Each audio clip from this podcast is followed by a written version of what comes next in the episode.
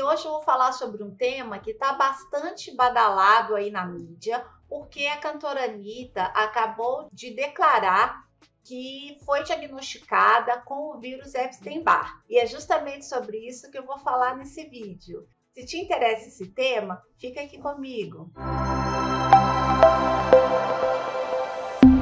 Ei pessoal, tudo bem?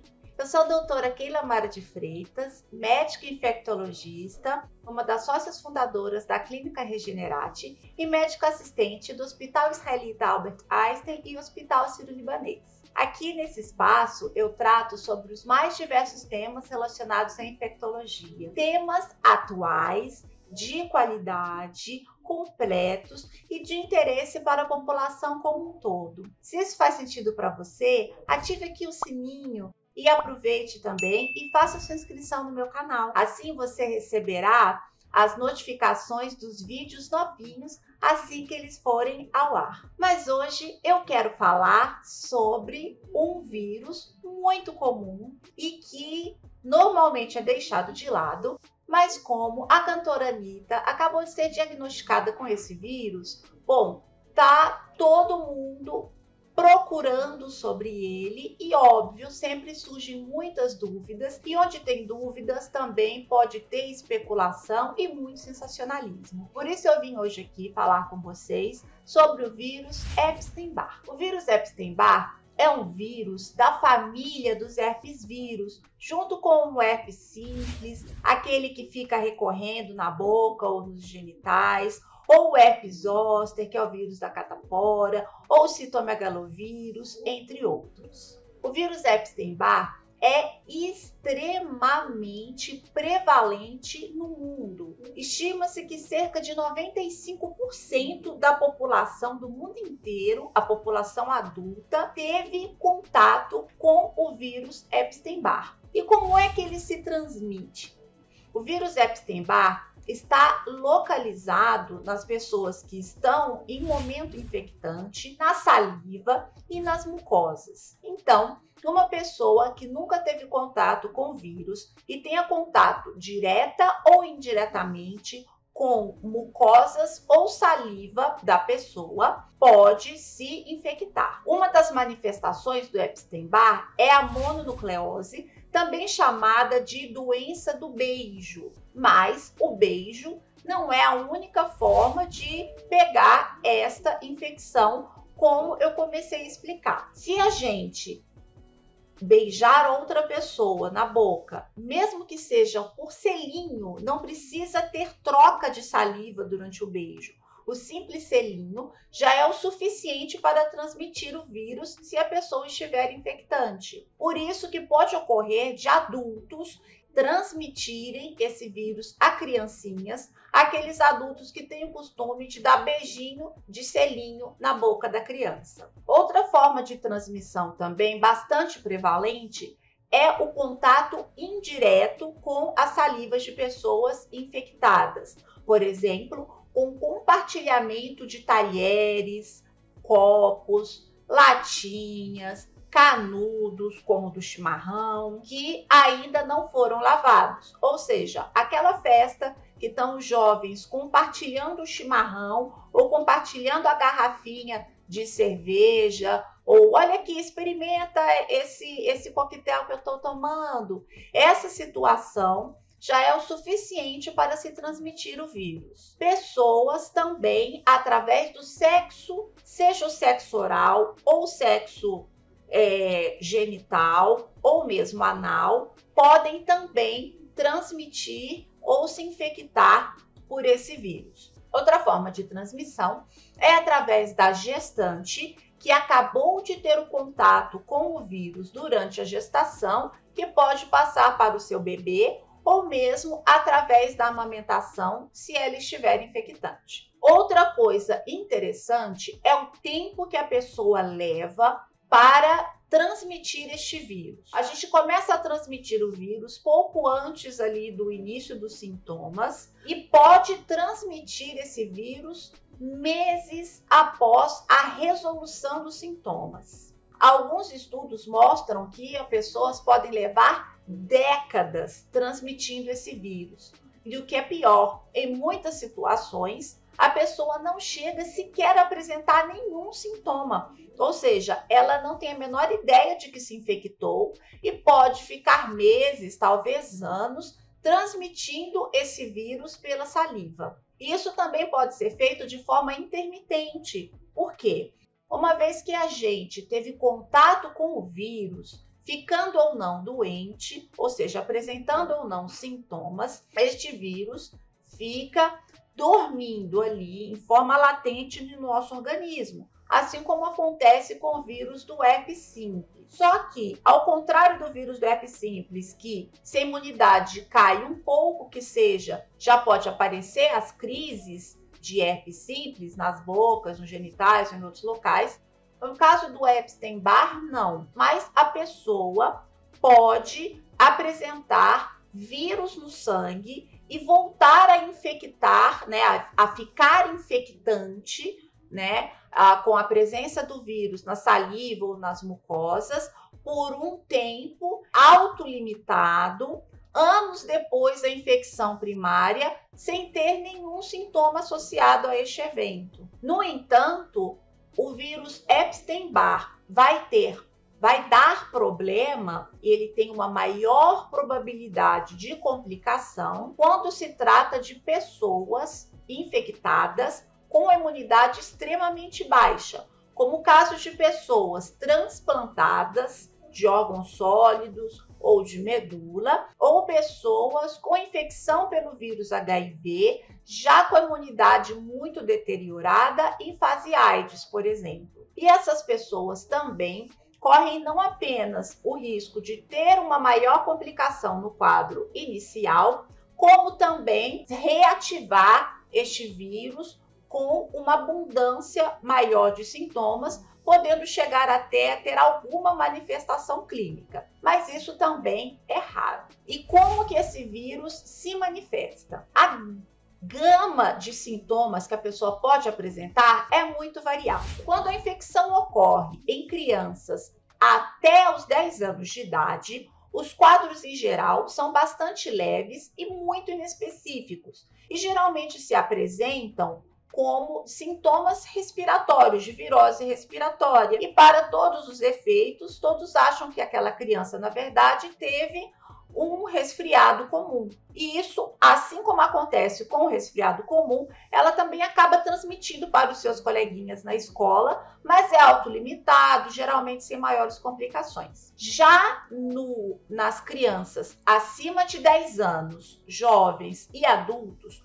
os quadros, quando aparecem, costumam ser mais exuberantes e pode ter uma ampla variedade de sintomas. Os sintomas típicos da, da mononucleose, que é a doença causada pelo Epstein-Barr, é uma tríade: febre, amidalite e ínguas no pescoço. A febre, ela pode ser variada, desde leve até muito alta, um pico ao dia, constante, isso varia. A amidalite, em geral, as amígdalas vão apresentar vermelhidão, inchaço, dor que chega inclusive a atrapalhar a pessoa engolir a saliva às vezes. Agora, o que que acontece? Se o médico, ao avaliar este sintoma, percebe que as amígdalas estão ali com placas brancas e atribui essa infecção a uma amidalite bacteriana, ele pode prescrever um antibiótico para essa pessoa. E se esse antibiótico for uma amoxicilina, que é frequentemente usado para tratar amidalites bacterianas, a pessoa pode apresentar um quadro bastante importante de vermelhidão no corpo, que é um chamado rash. É como um pano vermelho que a pessoa vai atribuir imediatamente a uma reação alérgica, é onde muitas pessoas às vezes dizem que desenvolveram é, alergia à amoxicilina, mas na verdade a pessoa teve foi uma infecção viral pelo Epstein-Barr que o médico acabou tratando com a amoxicilina e a pessoa teve não uma reação alérgica, mas uma reação entre o vírus e a amoxicilina. Esse, esse rache, ele via de regra, ele se parece muito com uma alergia, mas ele não coça. É o que nos faz pensar que a pessoa pode estar infectada pelo Epstein-Barr e não por uma amidalite bacteriana. Outra coisa que pode acontecer também é a pessoa apresentar dor abdominal, dor articular, dor nos músculos, mal-estar geral, enjoo, que são as náuseas. E essas dores abdominais, se a gente pega e faz um ultrassom nessa pessoa, pode estar presente o aumento do fígado e ou do baço. Para a maioria dos quadros, não ocorre é, maiores complicações, mas algumas pessoas podem chegar a apresentar um aumento mais importante do fígado e principalmente do baço. E nesse período é importante que a pessoa tome bastante cuidado para não fazer traumas no abdômen, pois pode chegar a lesionar o baço. Já no exame de laboratório, no exame de sangue, nós vamos ver alterações sugestivas de infecção viral, uma anemia, as células brancas do sangue podem estar aumentadas ou diminuídas, os linfócitos geralmente estão muito aumentados, com atipia de linfócitos, ou podem estar diminuídos, e a plaqueta também pode estar baixa, que é uma outra situação em que pode nos levar a ter uma preocupação maior caso a plaqueta abaixe muito. Mas tudo isso geralmente é de forma transitória. A pessoa também pode apresentar meningite ou meningoencefalite, quadros mais graves como Guillain-Barré, mas isso é extremamente raro. Geralmente, o máximo que acontece são hepatites transinfecciosas que não costumam levar a maiores problemas e o fígado se regenera e se recupera após o quadro de maior viremia, que é o momento em que o vírus está circulando no sangue. É muito raro a pessoa necessitar internação hospitalar devido a quadro de mononucleose. Na grande maioria das vezes em que há indicação de internação, essa indicação se dá porque a dor na garganta é tão importante que a pessoa não consegue se hidratar, comer, nada. Então, ela necessita de internação para ter o melhor controle da dor e para poder se hidratar via endovenosa. Geralmente, as pessoas que têm o um quadro de Epstein-Barr uma infecção pelo Epstein-Barr, não terão nenhum problema ao longo da vida após esse quadro inicial, a não ser em situações em que a imunidade cai muito, como transplantados, HIV em fase AIDS, e aí o vírus pode se manifestar. Mas realmente, mesmo em pacientes na fase AIDS, não é uma coisa que a gente costuma ver com frequência. A gente vê várias outras infecções oportunistas que têm relação com a imunidade baixa, mas não a reativação do Epstein-Barr em si. Tem alguns estudos que mencionam que o vírus Epstein-Barr, ao longo dos anos, pode Caso o sistema imune da pessoa não consiga conter o vírus, ela perca ali aquela, aquele equilíbrio entre o sistema imune e o vírus,